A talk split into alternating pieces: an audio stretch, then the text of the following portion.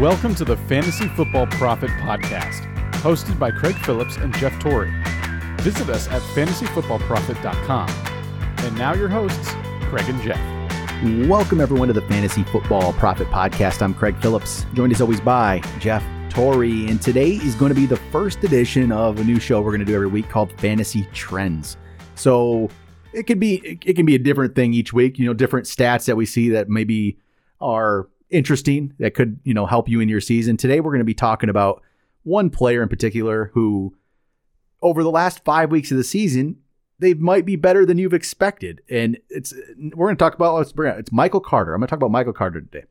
So over the last five weeks, we were 10 weeks in, so let's go the last five weeks. Michael Carter in points per game over the last five weeks is the ninth best running back in the NFL in, in half point PPR over the last five weeks. Which, how many? I don't know how many times we've actually talked about Michael Carter in this show, but it's not many, uh, except in a recap. You know, every week we talk about everybody in the recap. We don't talk about Michael Carter very much, but ninth best in half point PPR and points per game over the last five weeks is something that we should be talking about. He's averaging 16.4 points per game in half point PPR. That's to me pretty good. He's better than, I mean, he's better than D'Andre Swift over that time, which, you know, we love D'Andre Swift. He's better than Darrell Henderson. He's better than Austin Ekeler. He's better than uh, James Robinson. He's better than, um, or Cordarrelle Patterson, Melvin Gordon, all these different names. Aaron Jones got hurt, but he's better than Aaron Jones, Josh Jacobs. I could keep going. Like, oh, he's better than Dalvin Cook. if you really yeah. want to go to it, he's better than Dalvin Cook over that time. That's a lot of guys. Zeke, he's better than Zeke in points per game. Man, is Michael Carter like a sneaky play that could win you something going forward? Like if you, he's probably your third, third best running back, right at best. But Michael Carter, is this something you think can continue? Are you on board with this, or is this just like okay, he's had a couple good weeks, the Jets suck, don't believe in it, or are we? Do we need to actually look at this guy a little bit? No, I mean we do, and I think the the difference is the last few weeks he's actually been um, uh, like a touchdown threat uh, pretty much ever since week four. But we never really thought it was going to be a real thing, right? Zach Wilson was playing very poorly. Uh, the Jets aren't very good. What is going to happen with all this? But the attempts have stayed up, you know, from week four on. They're actually increasing very slowly, so it's harder to see. But you know, especially from week 7, 11 to 15, 13, 16. Once again, the average, like the average rushing, is not always there, but he's been able to get around the goal line and he's added two uh, touchdowns that way.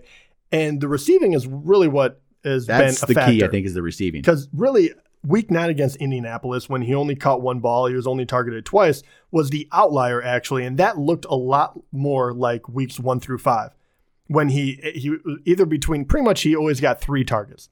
But since week 7, 8, 9, 10, 9, obviously outlier, 7, 8, 9 targets and 14 and then 6 against Buffalo. Um he, he's just kind of turned into the all-around workhorse for the Jets, right? Who else is on that team making moves, making plays? There's not that many. They're going to keep putting him out there. He's a young guy. He has to prove himself.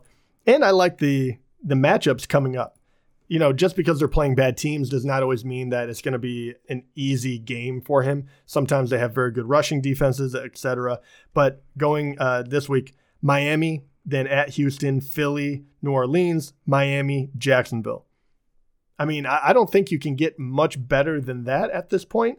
And because he's a young guy, I don't see them shelving him in order to, you know, save his legs or anything of that nature.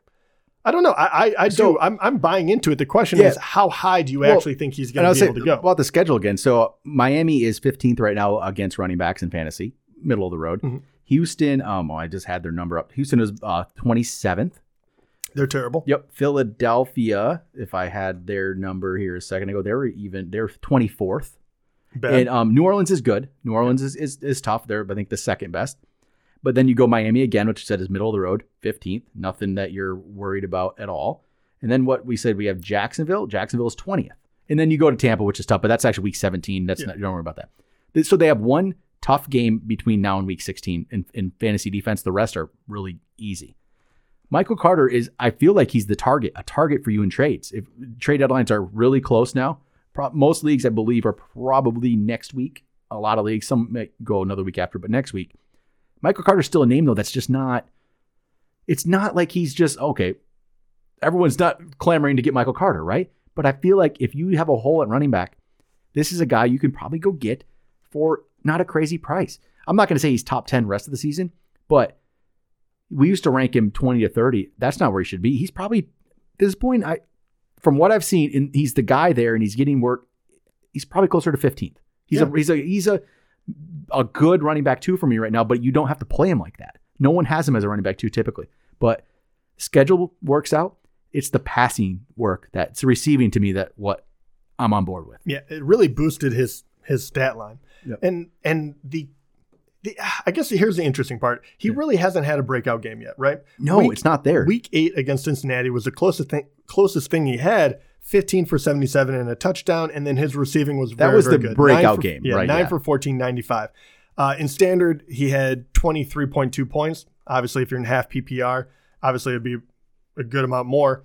That would be the closest thing he's had to it. Do you see that? Because yes, he can definitely be a contributor to your team. I like going out and getting him uh, because I don't think he's a name yet, and people aren't really sure because the Jets are so bad. Do you think that he's capable of having some more of those big games with this light schedule, or do you think that he's just going to be, hey, here's you know, ten Okay. points I wouldn't. other I wouldn't go get him thinking you're going to get some massive games, but I think you can go get a steady guy. So in, in half point PPR, he's, these are the last his last six weeks: 9.9, 13.3, 12.4, 27.7, 9.1, 16.2. The worst he's getting you is nine points, and you know what? Sometimes that's just good. Like he's steady. He like mm-hmm. and actually early on the year he had a couple games. Week one and three weren't good. He had 2.5 and 3.9. He had 9.8 in week two. But since week four on, he's been the guy. He's got double digit carries in all of those games and the rec- the targets are there, the receptions are there, except for week nine, he didn't get much, but he had yeah, eight, nine, four, like he he's getting catches. Yeah, so and look, after the bye, he really came on, and Yeah. look at who he's doing it against compared Yep. to who he's about to play. Yep. He did it against at New England, in you know uh, Cincinnati at home, at Indianapolis, and then Buffalo. Those are some tough places to play and tough defenses at times. I really like where this guy is headed. I think it's only going to get a little bit better, but I'm with you. I'm not expecting the big game, but it's not out of the realm of possibility. He could go out there and score you 30 points Yep. In one of these, it- right? it, could happen. I can see one of those matchups. These are some good ones. yeah, I should probably say more like 25. Yeah, but, but Michael Carter, I think he's a sneaky play to go try to get right now. I really do, and he can help shore up your team. Not he's not your number one, but he's just a steady option for you that might not take much to get. So Michael Carter, name we don't really talk about, but I think you should probably look at and see what you can do, especially with a decent schedule coming up.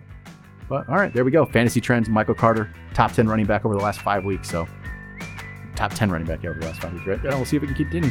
So all right, here we go. Talk to you guys next time.